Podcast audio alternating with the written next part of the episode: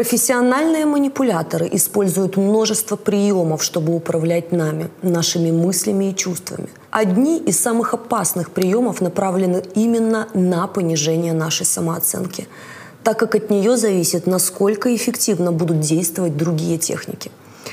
Рассмотрим подробно, с помощью каких приемов манипулятор понижает самооценку жертвы.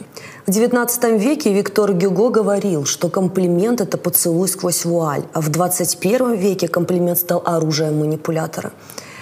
И что же кроется за таким безобидным, на первый взгляд, комплиментом? Это попытка управлять вами, вашими комплексами и, самое главное, вашей самооценкой – в обычной жизни люди никогда не говорят много комплиментов. Они подчеркивают важность человека не через слова, а через поступки. Манипулятор действует иначе. В начале отношений психологический насильник искусственно повышает самооценку жертвы с помощью постоянных и часто необоснованных комплиментов. Он делает это лишь с одной целью, чтобы мы начали зависеть от его одобрения, чтобы это одобрение стало важным для нас. На первых встречах он осыпает нас прекрасными словами, придумывает дивные эпитеты для нашей улыбки и глаз. Комплименты вылетают из него, как из рога изобилия. Очень часто при этом выбирая какую-то черту характера, лица или тела, которая никогда не пользовалась популярностью и специально акцентирует на ней внимание. Высший уровень цинизма. К примеру, если у девушки некрасивые ноги, он постоянно будет рассказывать о том, что ее ноги самые прекрасные на свете, и такой красоты он никогда не видел. Если у мужчины далеко не атлетичная фигура, то женщина-манипулятор будет рассказывать ему, что он просто бог, эталон мужской красоты. Жертва привыкает к постоянной похвале, и как только комплименты иссякают, мы начинаем задумываться о том, что в отношениях есть какая-то недосказанность, и пытаемся сделать виноватыми себя. Это происходит из-за комплекса неполноценности. Мы не понимаем, кто мы в этом мире, не знаем, что же такое красота, и пытаемся подстраиваться под стереотипы и мнения других людей. Таким образом у нас появляются вопросы. Почему он больше не говорит этих слов? Неужели во мне что-то не так? Я так сильно изменилась? Мы сомневаемся и ищем причины только внутри себя. Жертва начинает задумываться над тем, что же сделать, чтобы вернуть привычный формат общения и старается заслужить любовь. Ожидание – один из самых главных инструментов для понижения самооценки – заставлять ждать – в начале отношений он приходил на встречи вовремя, позже начал удлинять время опоздания. Как он это делает? Вы договорились о встрече в ресторане на 8 вечера, ты выехала заранее, в это время получаешь смс «задерживаюсь на полчаса». Домой возвращаться нет смысла, поэтому ты приезжаешь в назначенное место. В 20.30 раздается звонок. Он стоит в пробке или его похитили инопланетяне. Но он будет через 15 минут. Приходит он, как правило, через полчаса.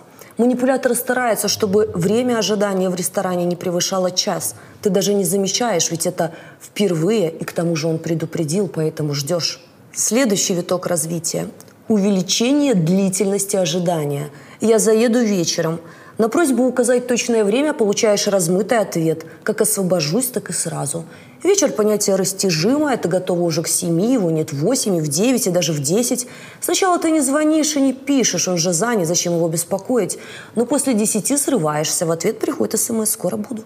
Ты начала готовиться к встрече в шесть, он приехал в одиннадцать. Что ты делаешь эти пять часов? Правильно, думаешь о нем. Поэтому они заставляют ждать, они заставляют ждать даже с помощью телефонного звонка. Ты звонишь, он не отвечает, перезванивает через 10 минут. Что происходит в этот момент? Непроизвольно пробегает мысль, чем он занят. И ты ждешь, когда перезвонит. Получается, что когда он опаздывает, ты думаешь о нем и вкладываешь эмоции. Когда он не звонит, ты думаешь о нем. Когда он взял трубку и сказал, что перезвонит, снова думаешь. Зачем ему это? Чем больше мы думаем о ком-то, тем больше эмоций, тем больше привязываемся к этому человеку. И к тому же, тот, кто ждет, тот ниже. Возникает вопрос, почему он не боится, что я его пошлю? Ответ – потому что существует техника, благодаря которой раздражение улетучивается. Появляешься неожиданно, извиняешься, делаешь комплимент. Поэтому, когда он внезапно появляется на пороге со словами «Прости меня, ты такая красивая, я соскучился», а если еще с цветами, так вообще вместо того, чтобы дать по его наглой, радуешься, как собачка. Извините за грубое сравнение, но это действительно так. Этот прием подавляет до состояния зверька, ждущего хозяина. А некоторые мастера манипуляции дошли до такого уровня уверенности, что даже «извини» не говорят. Вместо этого шутливо преклоняют колени или смотрят жалобным взглядом. Достаточно комплимента и самого появления хозяина. Или букет цветов сделает свое дело. Уже само ожидание влияет на самооценку, но в арсенале манипулятора есть приемы потяжелее. Негативный комплимент. Минус – то есть минус-плюс – это комплимент, который включает позитивную эмоцию и негативную. Понятно, что если бы применял только минус, этим бы и закончилось. Поэтому за минусом сразу следует плюс. Причем плюс должен быть больше минуса. Говорят эти комплименты обязательно в шутливом тоне. «Мне очень нравится твое платье, так стройнит». Такие туфли, лабутены. Ты такая милая, когда не перебиваешь. Зачем носить длинное платье, когда у тебя такие красивые ноги? Жертва не обижается, но чувствует себя уже не так уверенно. В пикапе минус плюс или НЭК применяют для ложной самодисквалификации женщины. Задача негативных комплиментов – понизить самооценку, таким образом сделать более уязвимой для техник и продемонстрировать свой более высокий ранговый статус. Завуалированность этого понижения не дает возможности распознать этот прием сразу, если ты не знаешь о нем. Следующий способ понижения самооценки выглядит так. Игрок выбирает в тебе нечто, что ему не нравится, и постоянно делает на этом акцент. Если бы ты похудела на 5 килограмм, ты стала бы идеальной. Если бы постриглась, перекрасила волосы, начала носить короткое, носить длинное, бросила курить, занималась фитнесом. Список бесконечен. Ему важно контролировать твою самооценку. Для чего? Если ты стараешься ему понравиться, значит он выше тебя. Главный показатель эффективности техники – желание соответствовать предъявленным требованиям. И когда ты худеешь, или стрижешься, или начинаешь носить короткое, в ответ получаешь приблизительно следующее. Короткое платье? М-м, тебе очень идет. Но тебе еще больше пойдет маленькое черное платье. Надеюсь увидеть тебя в таком. Еще один частый прием – это именно давление интеллектом. Манипулятор постоянно использует в своем лексиконе слова, которые тебе непонятны. У тебя гаптофобия, у меня от тебя наступает фрисон, я девиант. После таких слов ты зависаешь и соглашаешься с его мнением. Он такой умный. Но остается послевкусие от того, что он умный, а ты антоним этого слова. На самом же деле, в большинстве случаев это заученные фразы, прием для самопонижения самооценки и для повышения собственной в глазах жертвы. Следующий способ понижения – сравнение с бывшей или бывшим. Вот Маша готовила лучше. А какая фигура была у Тани? Вот Ира была намного раскрепощеннее тебя. Но зато ты человек хороший. Ты же стараешься стать лучше. И один из самых жестких разновидностей понижения – это присутствие третьей стороны. Кстати, далеко не факт, что он выбирает между тобой и ею, но он создает видимость. Не могу определиться, с тобой себя я вижу сегодня, но не вижу старости. Он превращает себя в приз, за который нужно бороться – После применения таких техник со временем самооценка жертвы падает. При этом в фоновом режиме звучит песня из его же уст. «Как же тебе повезло со мной! Какой я умный и красивый и востребованный!» Между прочим, многим из них до красоты, умности и востребованности очень далеко. Вместе с падением самооценки растет значимость присутствия этого мужчины в жизни. А манипулятор подключает приемы посильнее – и все твои знакомые сильно удивляются, как ты встречаешься с таким странным парнем. Неопределенность – также один из способов понижения самооценки. Вы находитесь в отношениях, но их статус не определен. И когда ты пытаешься поговорить об этом, в ответ звучит нечто подобное. Я думал, это и так понятно. Ты ж такая умная, что ж за вопросы? Ты такая красивая, какая яркая блузка. Я думал, ты другая. Или ты хочешь испортить вечер. Неужели такую великую женщину это может беспокоить? Последнее меня разрывает в клочья. То есть, если ты продолжишь, то уже невеликая, и, конечно же, ты замолкаешь.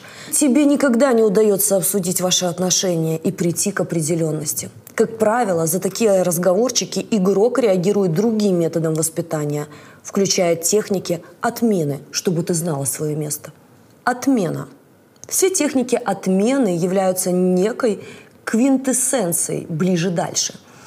Мы уже говорили о технике ближе-дальше. В начале этапа сближения, первое длительное общение, манипулятор делает максимальное ближе. Вовремя приходит на встречу, шутит, читает, рассказывает. При этом слишком высокую заинтересованность не проявляет. То в отношении техники ближе-дальше в разных вариациях приобретает другой смысл. Что такое ближе-дальше? Представим, что наши эмоции в отношениях можно померить по шкале плюс 100 – максимальный позитив, до минус 100 – самый большой негатив, разрыв. Когда манипулятор делает ближе, это плюс 50. Когда делает продвинутое ближе, это, допустим, 80. Теперь представьте, что происходит? Резкое падение эмоций, беспричинно. Например, от 50 к 30. Это и есть дальше.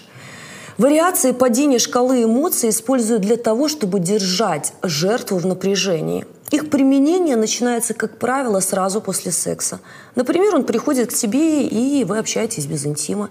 Еще звонки, смс. Раньше звонил и отправлял сообщения, а теперь нет. Или может на них не отвечать вовсе.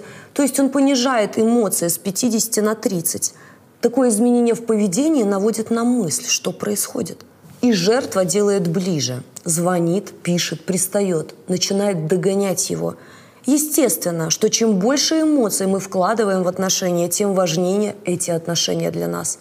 Второй вариант, самый частый способ применения, я называю дрессировка.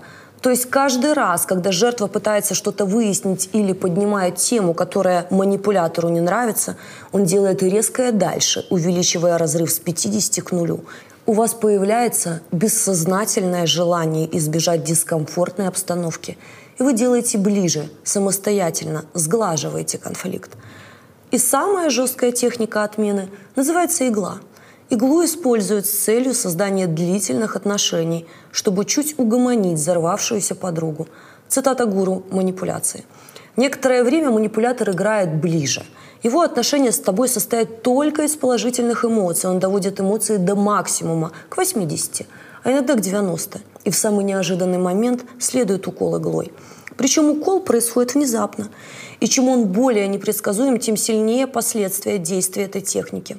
Прием состоит в том, чтобы сделать концентрированное дальше, причем в наибольшей возможной для данной женщины интенсивностью. Это техника резкого перепада эмоций. Чем максимальный разрыв в самый короткий промежуток времени, тем тяжелее удар молотка – Правда, применение иглы рискованно. Жертва может сразу уйти, поэтому манипулятор профессиональный подготавливает к этому. Вначале для этого, чтобы подстраховаться, он говорит о большом прекрасном будущем. Морковка для осла. Мы поедем отдыхать, мне нужно время, чтобы определиться. Завтра все изменится, мы рыцари странные вначале, но потом мы меняемся. Он ставит морковку, которая дает надежду на изменения. Ты ее не замечаешь, но в тот момент, когда хочется разорвать отношения, вспоминаешь о ней. Ты начинаешь терпеть. Второй прием – подготовка к минусу. Например, говоришь, что боится потерять тебя или что ты самое важное в его жизни. Третий – это ввод в минус. Ты опять будешь злиться на меня, но я не знаю, как тебе сказать, я опять тебя подвожу, я боюсь, что ты обидишься, я знаю, мы договорились, но в реальности игла или холодный душ происходит следующим образом. У вас в отношениях все хорошо, вы встречаетесь, весело проводите время, ночи любви, радостные перспективы. Договариваетесь, что вечером после работы он приедет, и вы приведете вместе выходные. И тут бац! В лучшем случае раздается телефонный звонок, который начинается со слов «Я знаю, мы договорились, но…» В худшем манипулятор беспричинно исчезает. Он не отвечает на звонки и смс, его нет. А если отвечает, то на вопрос, что случилось, получаешь нечто подобное. Все нормально. И от его ответа веет таким холодом, что холка стоит дыбом. Тебя вводят в зону несуществования. То есть от плюс 80 тебя отправили в минус 50, а иногда в минус 80. Чем больше разрыв, тем страшнее состояние. Возникает ощущение, что каждая клетка в твоем теле горит от раздражения и непонимания, реально трясет. И вдруг на следующий день он появляется со словами «извини».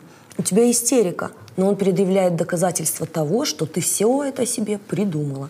Придумываешь ты разное, зависит от подготовленного сценария, от измены до его убили. Когда ты переживаешь такой спектр эмоций от максимального плюса к максимальному минусу, это срабатывает как привязка. Мы забываем о негативных эмоциях. В бессознательном остается только память о силе этих эмоций – Игла – это психоэмоциональная доза, на которую жертва садится со временем, как на героин. Поэтому жертве сложно уйти от такого мужчины. Ей пытаются объяснить, что нужно разорвать отношения, а она не может, она привязана эмоционально. И когда отношения заканчиваются, женщины лежат в позе зародыша на диване. Это результат применения этой техники. После применения техник отмены для нормального человека такое поведение является нелогичным, поэтому мы начинаем искать причины и оправдывать манипулятора. Мы думаем, чем же я его обидела? И через несколько дней таких раздумий придумываем, чем и делаем виноватой себя. Самогазлайтинг. Нелогичность его поведения вводит нас в чувство вины, раз за разом пропуская жертву через круг ада плюс-минус ближе дальше. Мы теряем ориентацию в пространстве. Нам все чаще приходит мысль «это я не права». И его поведение уверяет в этом. Он же спокоен, не извиняется. Уходит с гордо поднятой головой, значит, это со мной что-то не так. Ты начинаешь винить себя, хотя ничего не сделала. Границы здоровой психики разрушены. Твоего правильно-неправильно больше нет. С этого момента он может просить обо всем. Нездоровое чувство вины. Следующий этап понижения самооценки. Культивирование нездорового чувства вины – Хочу сразу начертить границы. Вина является реакцией нашего подсознания на поступки, которые нарушают наше правильно-неправильно. Если я сделала что-то, что в моем понимании неправильно, то вина – результат моей совести. Если я сделала что-то не так в моем понимании – то вина как результат работы моей совести – это нормальная реакция. Убеждена, что здоровая психика должна иметь опцию совести. И наоборот, полное отсутствие совести – это сигнал о нездоровой. Чувство вины же всегда навязано извне, и в отношениях с манипулятором развивается именно нездоровое чувство вины. В деструктивных отношениях во всем виновата только жертва. И если бы она больше старалась и была другой, все было бы иначе. Следующее. Техники демонстрации в отношениях. Естественно, что если женщина будет получать только негативные эмоции, отношения закончатся очень быстро, поэтому параллельно со всем этим манипулятор включает приемы демонстрации. Я называю это так. Потому что это только слова, не подкрепленные действием. Манипулятор демонстрирует заинтересованность, постоянно спрашивает, о чем ты думаешь, дорогая? Манипулятор демонстрирует ревность. Ревность для женщины является показателем чувств. Где-то сегодня была, секс с бывшим не считается, звучит периодически из его уст. Манипулятор демонстрирует желание создать семью. Я мечтаю о нормальной семье, я бы хотел детей – Манипулятор демонстрирует ложную вину. Иногда из его уст звучит «Я скотина, как я мог так поступить?» И твое наивное женское сердце шепчет себе «Но он же все понял». На самом деле это техника, которую он применяет, когда перегнул с дрессировкой. Психологический насильник демонстрирует серьезное отношение к тебе. Я отношусь к нашим отношениям серьезно. Слышишь ты из его уст – Получается, что с одной стороны ты получаешь много дальше, но с другой стороны присутствует ближе. Много минуса, но есть вроде плюс. Его слова не дают тебе принять решение в критических моментах. Почему? Потому что все эти техники включают эмоции, отключают логику. Пока эмоции включены, ты сама ищешь ему оправдания. Твои страхи, сомнения, чувство вины не дают тебе принять правильное решение. Подтверждением эффективности техник для манипулятора является слепое преследование. И со временем жертва готова на все в обмен на одно лишь его присутствие. Все знакомые говорят «расстанься с ним», но ты считаешь, что это любовь, хотя на самом деле это чувство не имеет ничего общего с любовью. Это адреналиновая псевдолюбовь. В одном из видео мы говорили об этом. Поэтому манипуляция – это намного больше, чем просто игра. Это психологическое насилие – это травмированная психика, которая будет избавляться от ударов молотка намного дольше, чем сами отношения. И последствия этих ударов ужасающие. Заниженная самооценка, нервное истощение, проблемы со здоровьем, профессиональная деградация и как результат прием депрессантов или алкоголя.